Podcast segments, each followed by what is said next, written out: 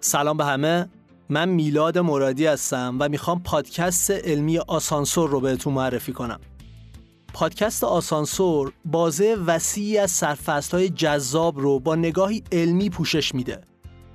در اپیزود اول از نظریه تکامل داروین صحبت کردیم و دیدیم که چطور انسان و بقیه موجودات بعد از تقریبا چهار میلیارد سال از موجودات تکسلولی تکامل پیدا کردند.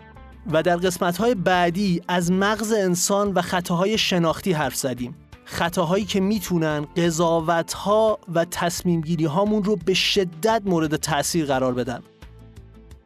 اگر دوست دارید خودتون و جهان اطرافتون رو بیشتر بشناسید حتما پادکست آسانسور رو دنبال کنید. آسانسور تلاش می‌کنه اطلاعاتی رو بهمون بده که کیفیت زندگی هامون رو ارتقا میده. برای عضویت در پادکست آسانسور فقط کافی کلمه آسانسور رو به فارسی یا انگلیسی در Castbox سرچ کنید.